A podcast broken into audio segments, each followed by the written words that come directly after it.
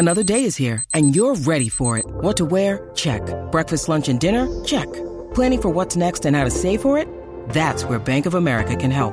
For your financial to-dos, Bank of America has experts ready to help get you closer to your goals. Get started at one of our local financial centers or 24-7 in our mobile banking app. Find a location near you at bankofamerica.com slash talk to us. What would you like the power to do? Mobile banking requires downloading the app and is only available for select devices. Message and data rates may apply. Bank of America and a member FDIC.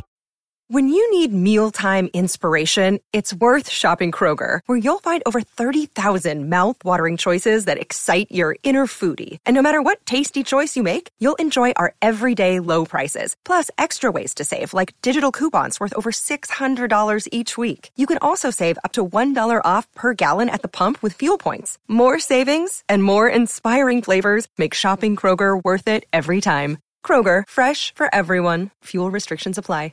Hi, everyone. This is Dan Labbe, and you're listening to a special headlines edition of the Orange and Brown Talk podcast. Here's the latest happening with the Cleveland Browns. The NFL made it official this week teams will not be able to hold in person mini camps this spring. Instead, the virtual offseason program has been extended to run through June 26th. There was some hope early in the spring players would be able to return to their facilities for some type of on field work. But as the league continued to navigate preparing team facilities to deal with the COVID 19 pandemic, time began running short. Now the entire offseason program will end up as a virtual one. The Browns and head coach Kevin Stefanski, for their part, will take advantage of the full time allotted for the program. They will continue their virtual work all the way through the allotted time period. No training camp start date has been announced, but per the new collective bargaining agreement, the veteran report date for teams beginning their season on a Sunday is 47 days prior to their first game, which this year is July 28th. While players are not at the facility, Browns coaches have started returning to Berea. Stefanski said in a Zoom call with local media on Wednesday he has given his coaches the option of returning to the office or they can continue to work at home. Temperature checks are done at the entrance of the facility, and capacities of many of the rooms, including offices and meeting rooms, have been reduced. Masks are also being worn when walking around the facility, and Stefanski said there are street signs around the building, making certain hallways and walkways one way.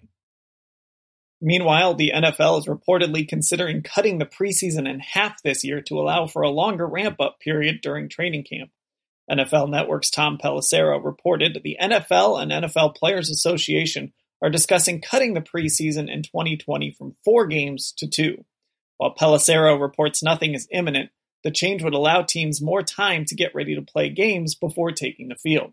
Most teams have a little over two weeks to prepare for their first preseason game. The Browns are currently scheduled to open their preseason at Chicago on August 15th at 1 p.m., followed by a game in Green Bay on August 22nd at 4 p.m. The league has already told teams there will be no joint practices this preseason. The Browns were going to practice against the Packers in the week leading up to their preseason meeting. Stefanski said he is encouraging his players to get in the arena when it comes to social justice issues and police reform in the wake of the murder of George Floyd and the protests taking place nationwide. The organization is giving players resources to better educate themselves on issues and advising them of organizations to which they can donate. Stefanski is also encouraging his players to attend peaceful protests, something he said he did last weekend. Stefanski also canceled the team's meetings on Tuesday, the day of Floyd's funeral. Stefanski said he has his players' backs as they navigate actions they will take to try and effect change. He added that when it comes to the possibility of players again kneeling during the national anthem as a form of protest this season, he can't speak to the future, but he wants to make sure he supports his players and will sit down and talk with them to present a united front, including his team's social justice committee, which will be formed once the team is back in the facility. Meanwhile, Roger Goodell admitted the league was wrong in trying to stifle peaceful protests by its players in a video message released last Friday. Goodell's video came a day after a number of prominent NFL players, including Browns receivers Odell Beckham Jr. and Jarvis Landry, posted a video calling for the league to take a much stronger stance in condemning systemic racism and calling for justice. Quote, We, the National Football League, admit we were wrong for not listening to NFL players earlier and encourage all to speak out and peacefully protest, Goodell said in the video. He went on to say, quote, We, the National Football League, believe Black Lives Matter.